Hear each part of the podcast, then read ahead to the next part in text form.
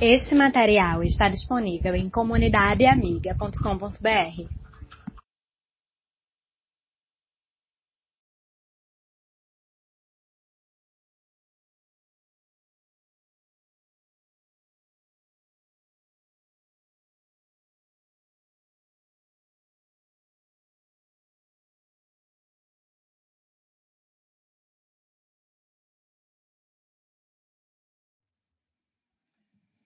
Boa noite, irmãos, irmãs queridas.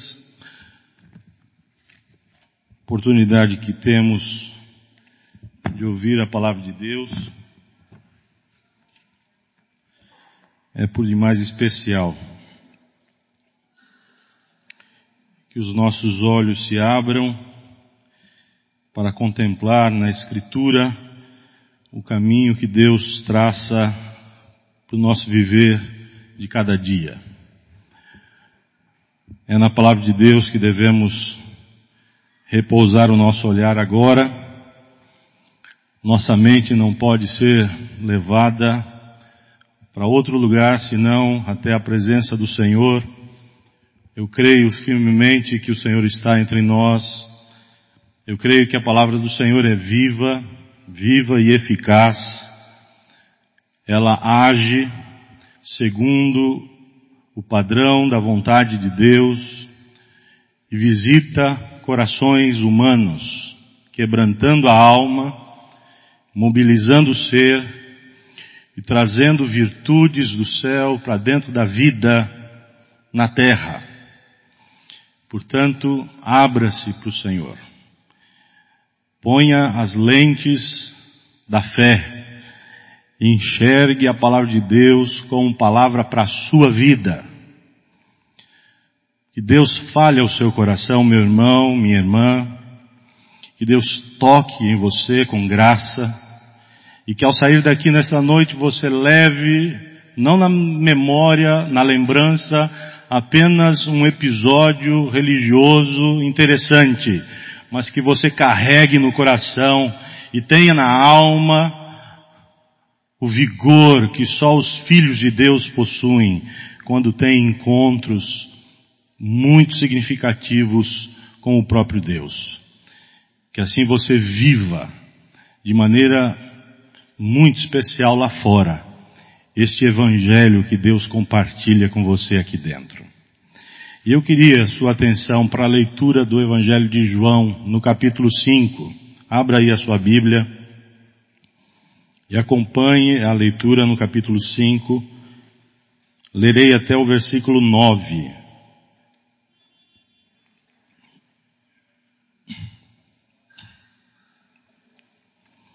João Evangelho, capítulo 5, de 1 a 9.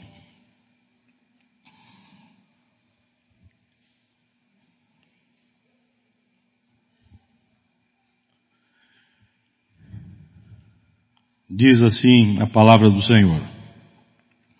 Depois disso, houve uma festa dos judeus e Jesus foi até Jerusalém. Ali existe um tanque que tem cinco entradas e que fica perto do portão das ovelhas. Em hebraico esse tanque se chama Betesda. Perto das entradas estavam deitados muitos doentes, cegos, aleijados e paralíticos. Esperavam o movimento da água, porque de vez em quando um anjo do Senhor descia e agitava a água. O primeiro doente que entrava no tanque, depois disso, sarava de qualquer doença. Entre eles havia um homem que era doente fazia 38 anos. Jesus viu o homem deitado e sabendo que fazia todo esse tempo que ele era doente, perguntou, você quer ficar curado? Ele respondeu, Senhor, eu não tenho ninguém para me pôr no tanque quando a água se mexe.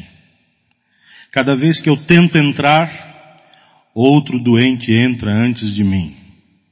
Então Jesus disse, levante-se, pegue a sua cama e ande. No mesmo instante, o homem ficou curado, pegou a cama e começou a andar. Isso aconteceu no sábado.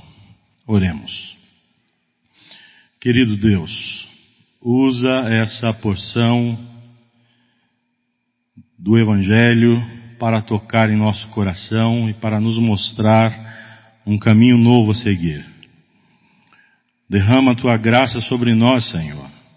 Precisamos ouvir tua voz nesta hora, para que a nossa vida tenha sentido, tenha razão de ser, tenha algo de especial.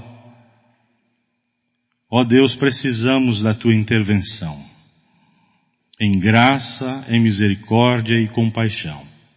Visita a tua igreja agora, Senhor. Abre os olhos, cativa a atenção e leva todo o pensamento até o teu altar.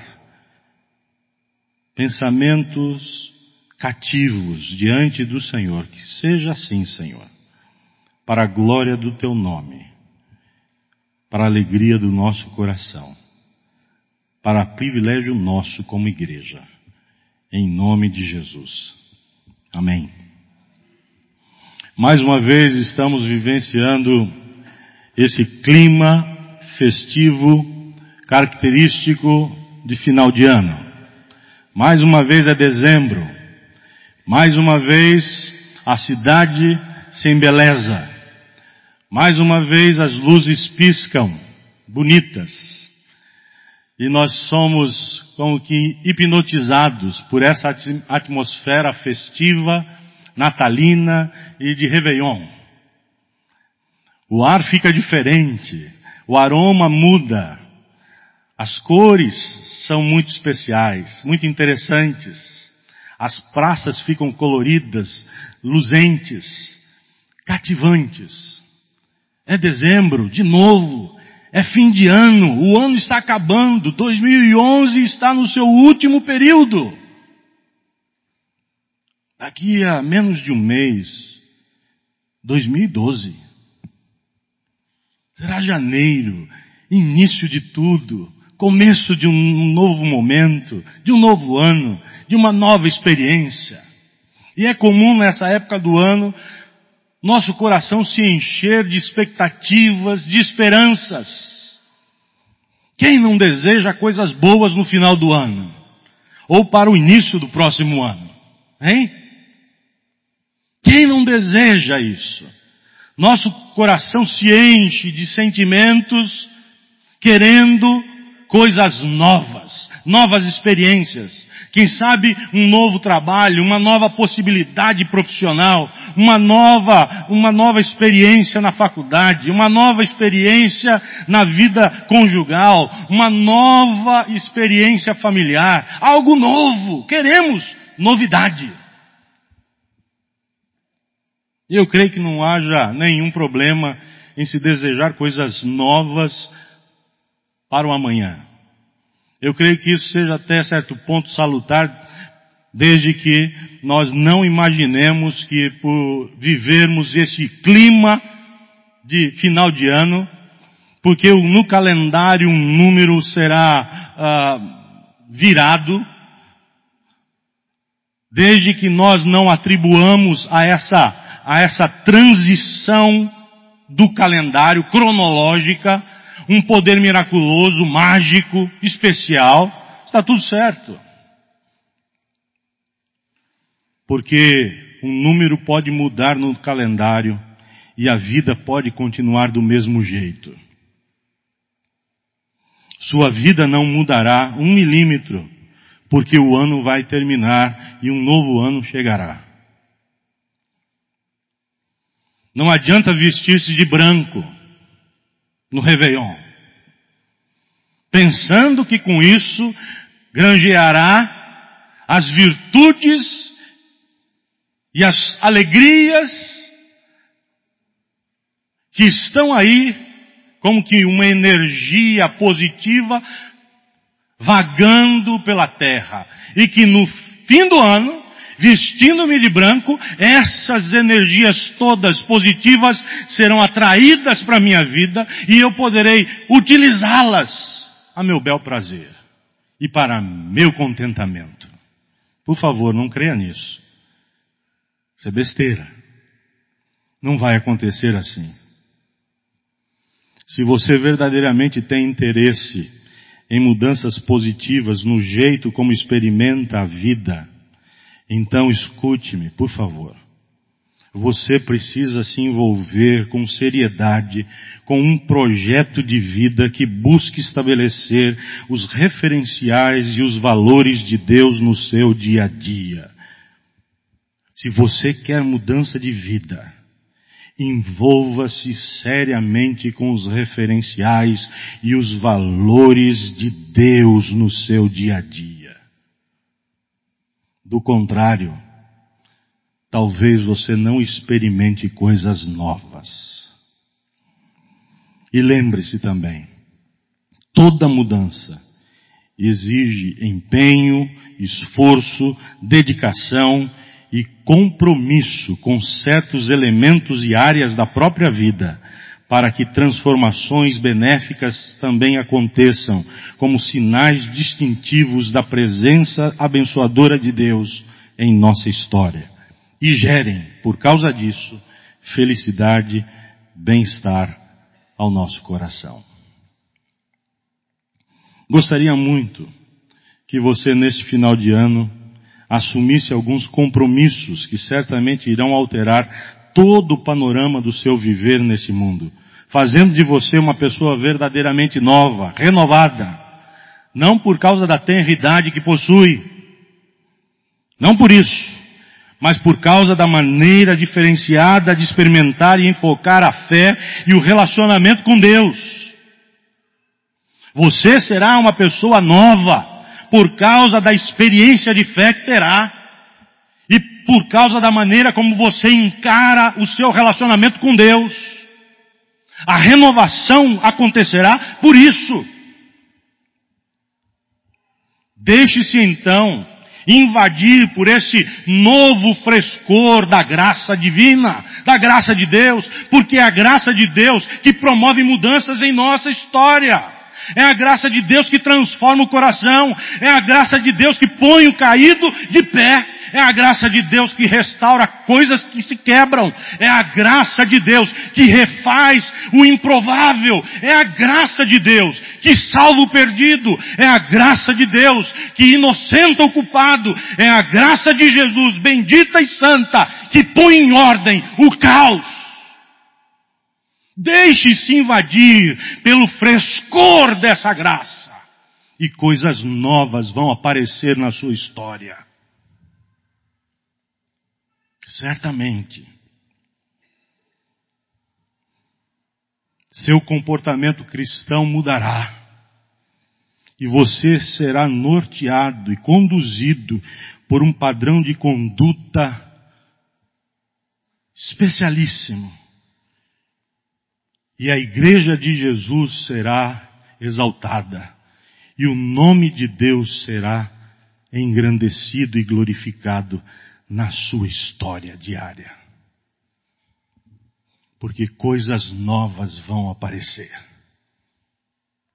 Boas, positivas, de Deus, não do homem, não da mente confusa de algumas personalidades religiosas, não por causa de coisas e de trejeitos assumidos pela religiosidade, às vezes vazia e oca, não por isso. Sua vida mudará, não nos trejeitos exteriores, mas por causa de um coração que encontrou sentido da existência no altar da graça de Deus. Em Deus há mudança para você. Há coisa nova para você. O texto de João apresenta-nos esse encontro maravilhoso de Jesus em Jerusalém com esse homem paralítico que estava junto ao tanque de Betesda eu creio que há nesse texto algumas direções importantes que podem contribuir com o andamento e com um bom andamento de nossa vida cristã e com algumas posturas que devemos assumir, particularmente neste final de ano. Algumas coisas importantes, talvez lições para a nossa vida cristã. E eu queria que você tivesse um pouco de atenção a elas. Precisamos então perguntar com o que devemos nos comprometer hoje para que nossa vida seja renovada amanhã, no ano novo. Com o que devemos nos comprometer hoje se queremos experimentar novidade de vida amanhã, no ano novo? Que lições podemos extrair desse texto das Escrituras que contribuam verdadeiramente com a proposta da palavra de Deus para o bom desempenho de nossa vida cristã. Que lições há aqui? Devamos aprender, praticar. Há três lições eu queria que você guardasse no seu coração. Vejamos então. Primeira lição. Se você quer se comprometer com algo novo da parte de Deus. Pense nisso. A semelhança do paralítico, olhando para a vida do paralítico, aprendamos essa lição. Devemos ser mais persistentes em buscar de Deus os recursos para a vida. Que lições podemos extrair do texto que contribuam com a proposta das Escrituras para o bom andamento de nossa vida cristã? Primeira lição, deve, vem do paralítico. Devemos ser mais persistentes em buscar de Deus os recursos para a vida. Responda-me, qual a sua maior necessidade, meu irmão? Minha irmã? Qual a sua maior necessidade? Responda aí ao seu coração. Respondeu? Responda agora novamente. Onde você tem procurado a solução para essa necessidade? Em que lugar? Com quem você tem procurado a solução para essa necessidade?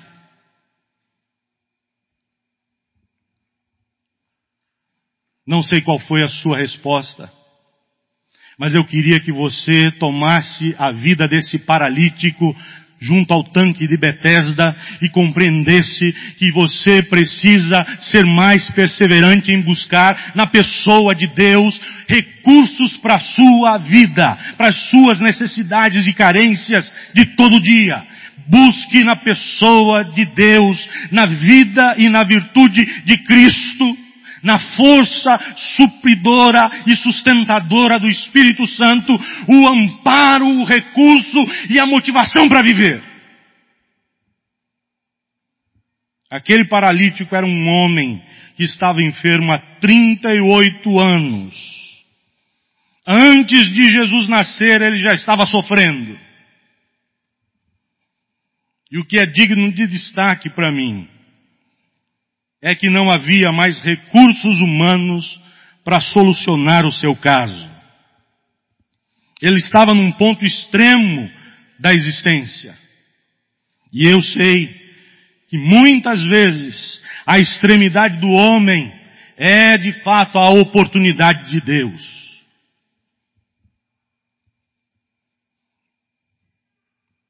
Este paralítico é um exemplo de alguém que persistentemente buscou os recursos do céu, porque já não havia recursos na terra à sua disposição.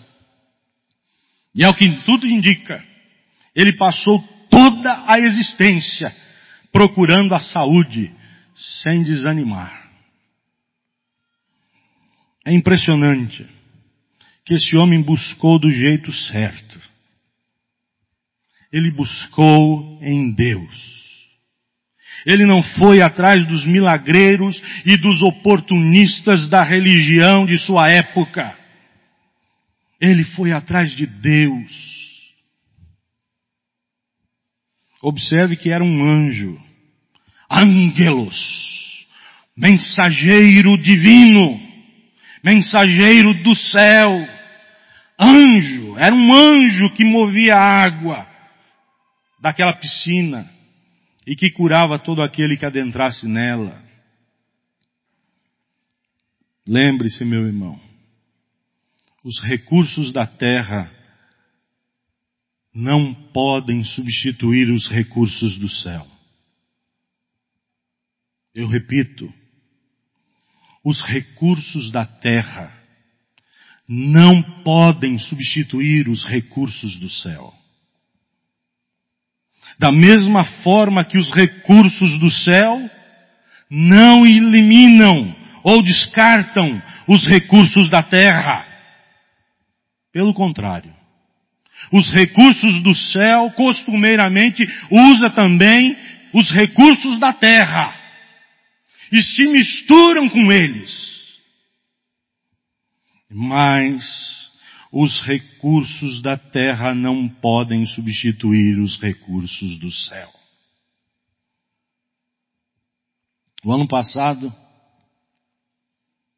na cidade de Recife, houve um, uma movimentação entre algumas igrejas.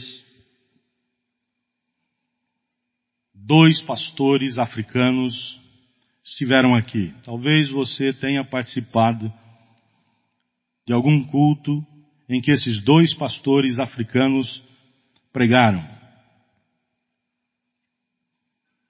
Você se lembra então disso. Eles foram trazidos pelo reverendo Ronaldo Lidório, missionário hoje no Amazonas, fazendo um trabalho belíssimo entre os índios, povos não alcançados.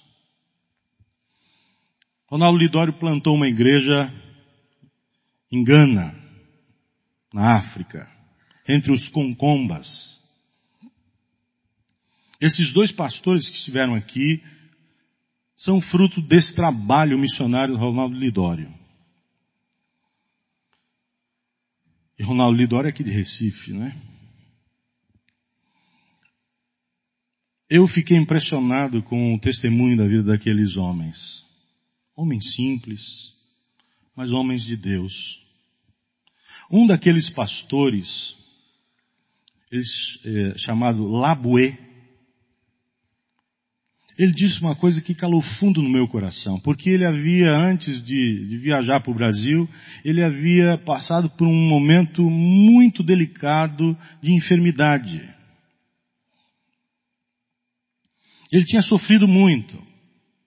E ele chegou a pensar, não vai dar para eu fazer essa viagem tão longa até o Brasil, nesse estado tão frágil em que me encontro. E ficou muito doente. E ele saiu em viagem atrás de médico. E foi atrás do médico. E não encontrou médico. E piorando, e piorando. Aí disseram, ah, vá para um posto de saúde tal na cidade tal. E ele viajou de novo. E foi atrás do recurso da medicina, do médico, do posto de saúde. Chegou lá fechado, sem recursos, sem nada. E o estado de saúde piorando. Ficou naquele lugar porque não aguentava viajar. Longe de casa, em busca de recursos médicos, medicamentosos e nada. Orando, pedindo a Deus o suporte, o amparo. Um pastor soube de Labué e soube onde é que ele estava. E esse pastor disse: Eu quero ir lá. E eu quero orar com esse meu irmão. E foi. Labuê, se encontraram e tal. Você está doente. Ô oh, meu irmão, você tem uma viagem para o Brasil. É, mas eu acho que eu não vou e estou doente e tal. Vamos orar, Labuê. E oraram. Labuê veio ao Brasil. Não estava mais doente. Dias depois melhorou, recobrou a saúde lentamente e veio ao Brasil. Aqui ele disse uma coisa muito interessante que me fez pensar e eu deixo para você. Ele disse assim: Deus usa médicos e remédios. Deus usa médicos e remédios. Eu louvo a Deus a médicos aqui entre nós. Deus usa médicos e remédios. Mas às vezes Deus não nos deixa que eles nos ajudem para nos lembrarmos que não devemos colocar toda a nossa confiança neles, senão no Senhor. Às vezes Deus não nos deixa que eles nos ajudem para nos lembrarmos que não devemos colocar nossa confiança em outro, senão no Senhor. Eu vou dizer uma coisa para vocês na forma de um trocadilho. Eu tenho tentado aplicar isso na coisa corriqueira da minha vida. Quando as coisas estão bem, quando as coisas não vão tão bem assim. Entenda isso.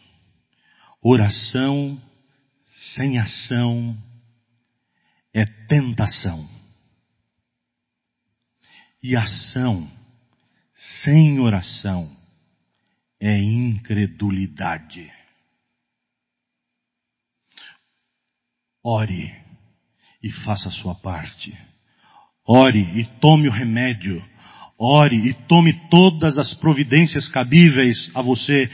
Ore, ore e ponha o comprimido na boca. Ore e faça aquilo que é de sua competência. Porque orar e não agir é tentar a Deus e a Bíblia diz que Deus não tenta ninguém e Ele mesmo não pode ser tentado pelo mal. Então não seja você um tentador de Deus. Haja. Mas também ore. Porque Deus deu a você um coração para crer, não só no que vê, não só, não só naquilo que está ao alcance do seu braço, mas Deus também deu a você um coração temente, piedoso, que leva as coisas do céu a sério e crê no invisível, no intangível, naquilo que não pode ser aprisionado pelas mãos. Deus deu ao seu coração a possibilidade da fé. Então, haja, mas haja como crente, orando. Não seja incrédulo.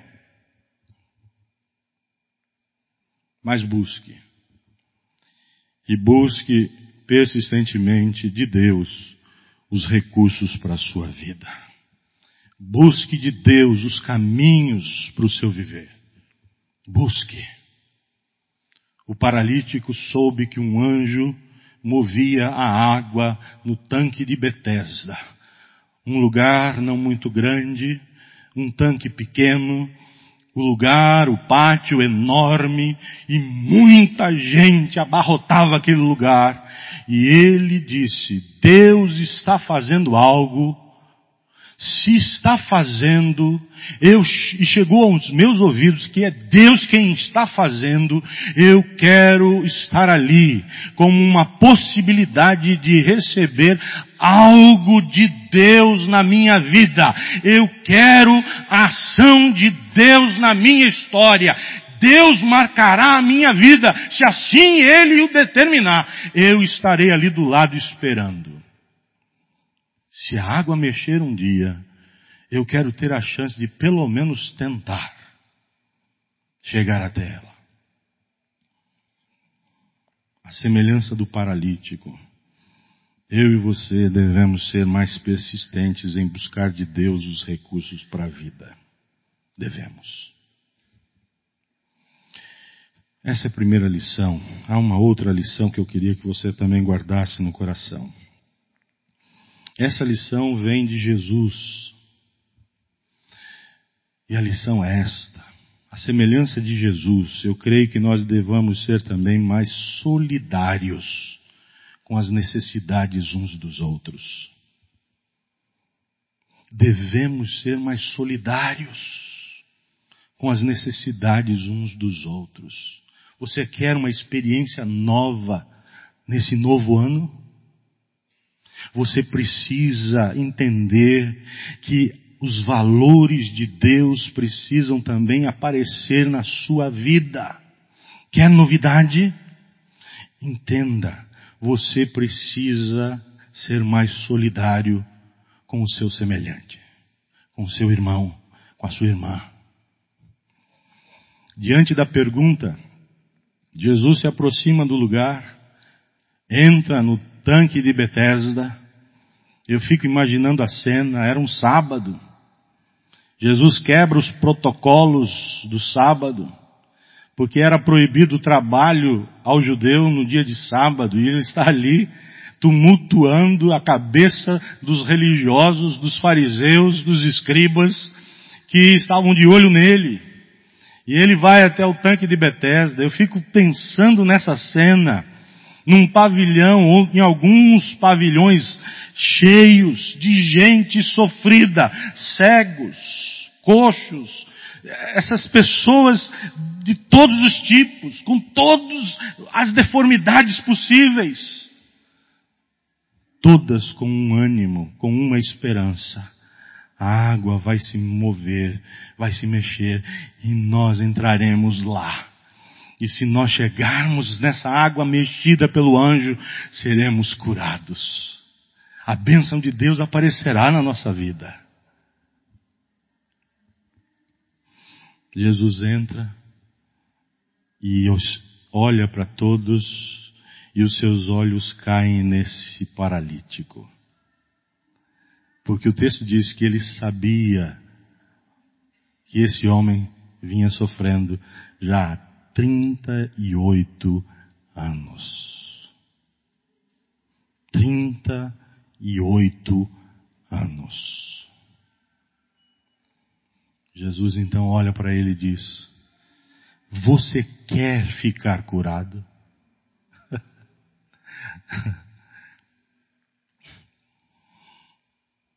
Eu gosto de Jesus nessas coisas. Ele entra num lugar em que todos têm a disposição disso. Ele olha para o homem e pergunta: Você quer? Essas perguntas de Jesus são perguntas didáticas que ensinam pedagogicamente tentando levar o homem a descobrir o caminho certo. Jesus estava dizendo, você quer ser curado verdadeiramente por Deus? Você quer a intervenção de Deus na sua vida? Olhe para o lugar certo. Não olhe para o tanque. Olhe para aquele que está diante de você agora. Que é Senhor dos céus, dono dos anjos, Rei de todas as hostes celestiais, olhe para os meus olhos, você quer ser curado, você quer novidade de vida. E a mente humana é muito tosca, é muito obtusa, é muito fechada, é muito estreita.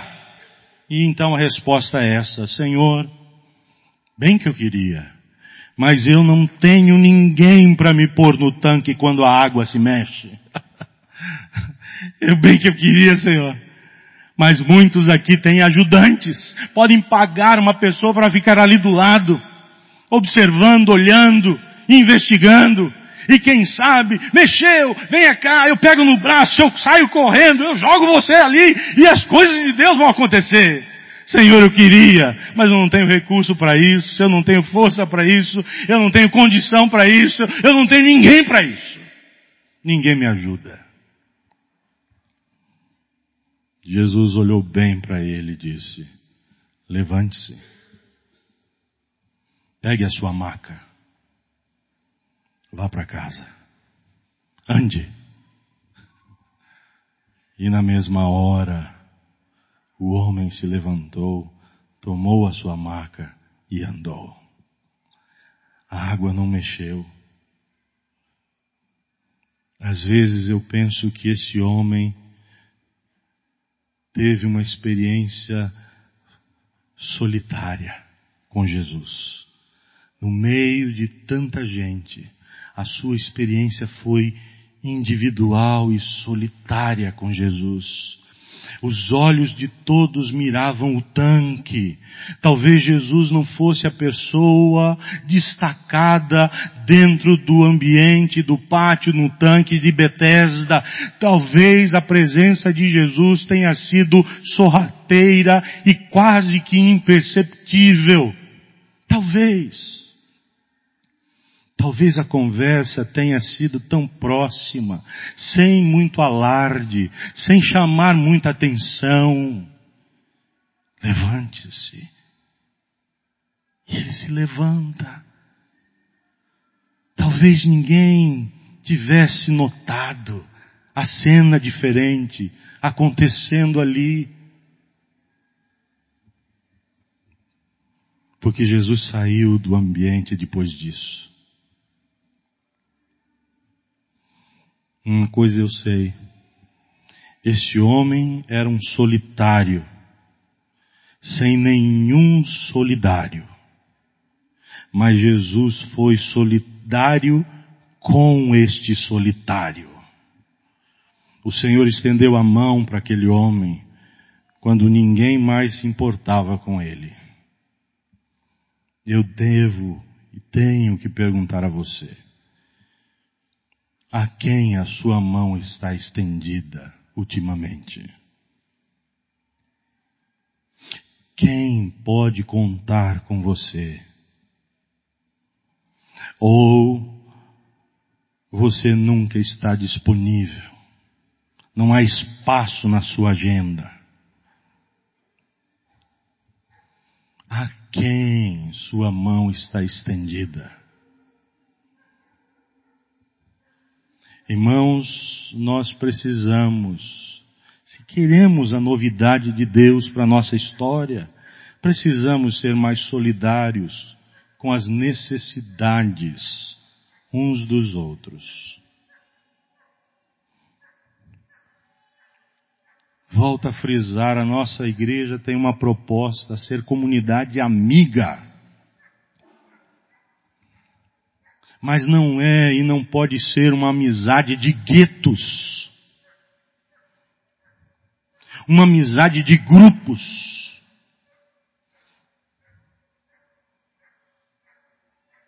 Nossa igreja precisa estar entrelaçada para ser de fato comunidade amiga. Porque do contrário, vamos tirar o termo comunidade dali.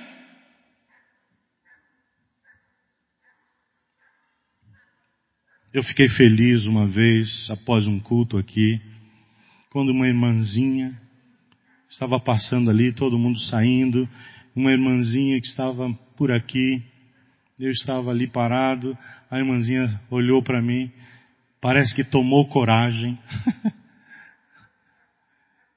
estendeu a mão, Pastor Joselito, eu me chamo fulana de tal, o senhor não sabia que eu, quem eu era ainda mas eu queria que o senhor soubesse, eu estou aqui, eu sou membro dessa igreja desde tal e tal, tal. Viu, pastor? Eu fiquei feliz com esse negócio. Fiquei muito feliz. Mas eu queria que isso acontecesse não só com o pastor.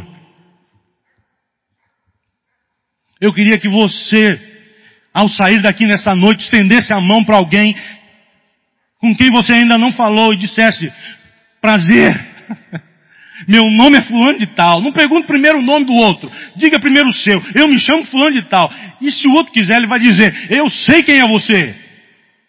Eu sei quem é o seu nome. Como é o seu nome? Agora vou lhe dizer o meu.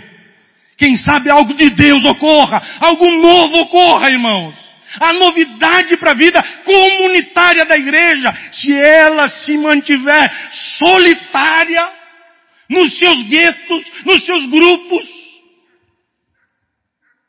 ela não terá a novidade do céu. Mas se a transformação que só a graça de Deus produz chegar até o nosso coração, a igreja de solitária passa a ser solidária e aí haverá verdadeiro congraçamento. Unidade, comunhão, alegria. Espontânea, não forjada, não trabalhada. A alegria do Senhor será de fato a nossa força para viver. E o pastor poderá parar de falar de que nós devemos servir com alegria, porque é natural que a igreja sirva ao Senhor com este ânimo, com esta disposição apenas.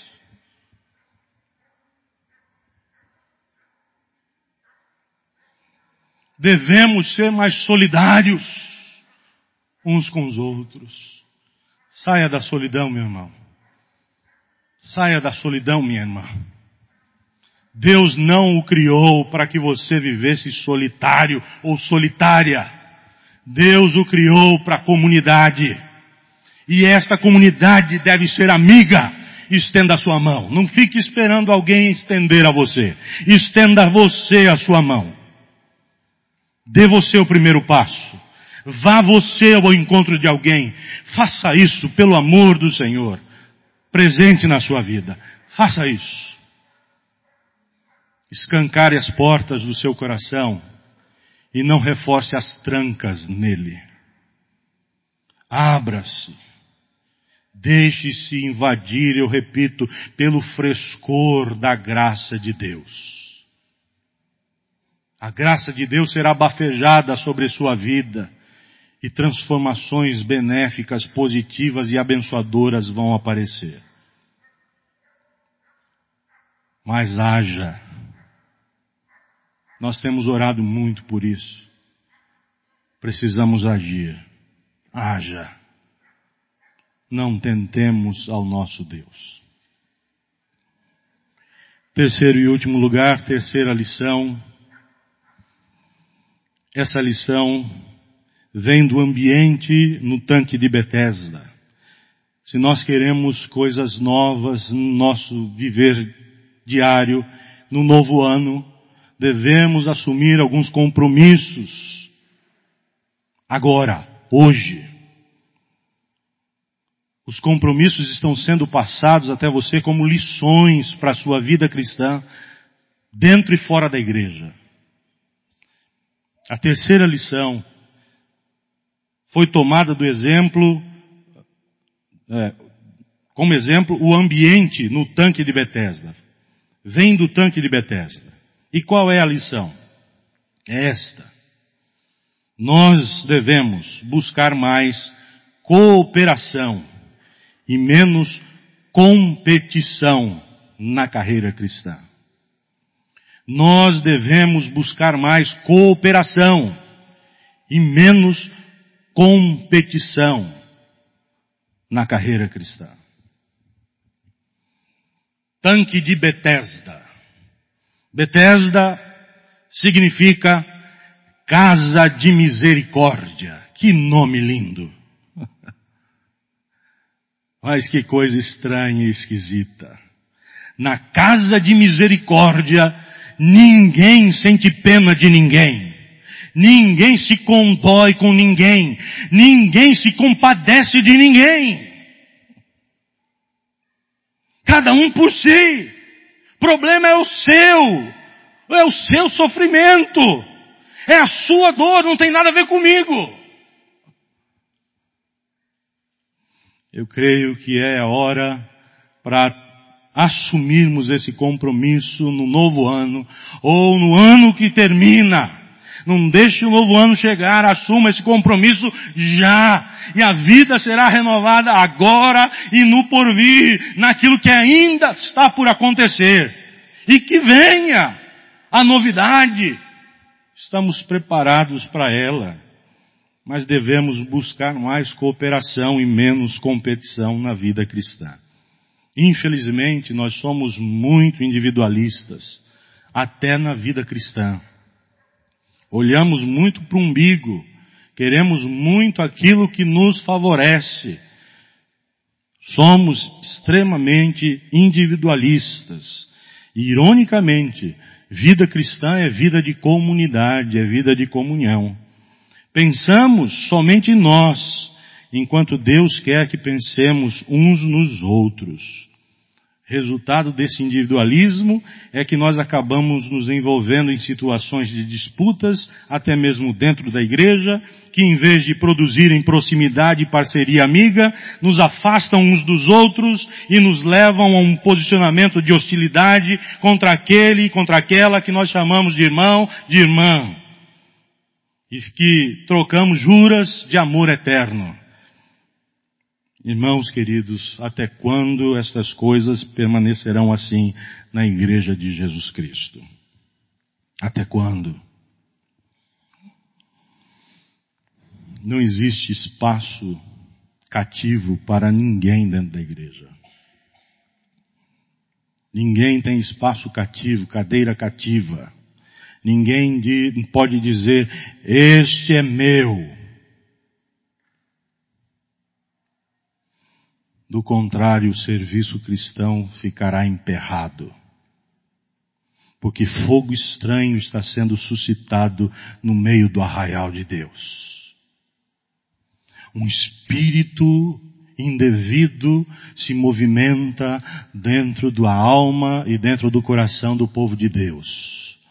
E não é o Espírito Santo que santifica e purifica as relações fogo estranho.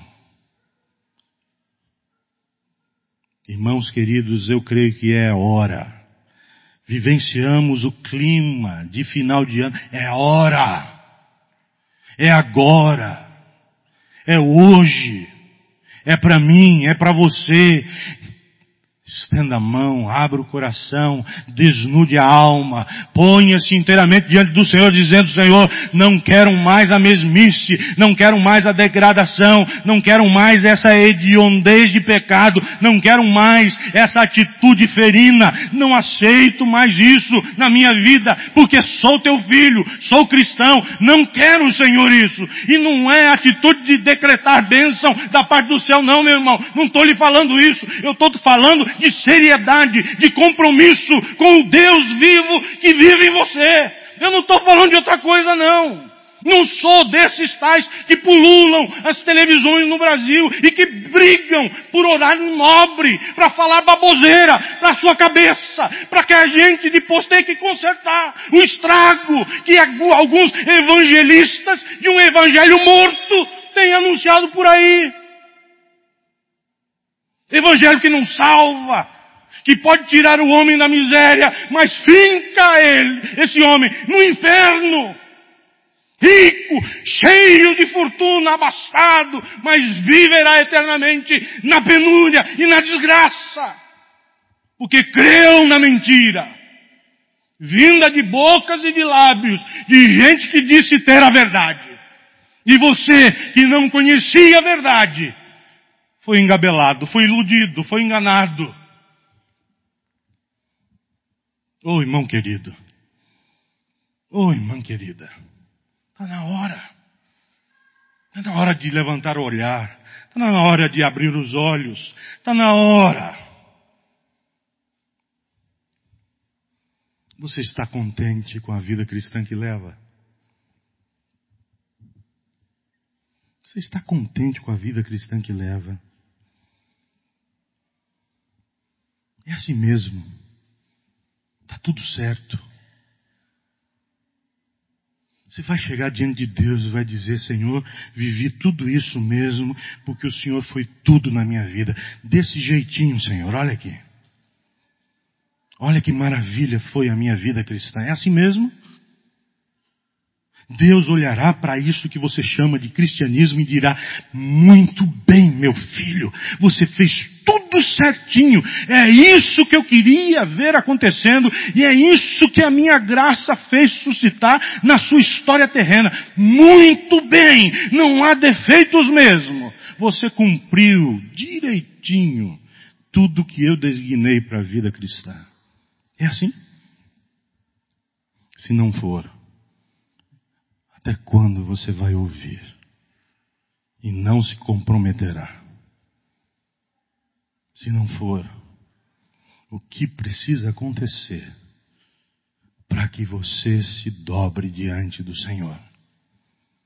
O que precisa Deus fazer para que você compreenda que na igreja as mãos precisam estar entrelaçadas, os corações precisam estar apertados um do lado do outro. E o amor precisa ser o elo que nos mantém juntos nessa empreitada de fé sobre a terra. Até quando você vai se posicionar como se não fosse com você? Não, isso não é comigo, não é para mim. Até quando? A Bíblia diz: Hoje, se ouvirdes a voz do Senhor, não endureçais o coração.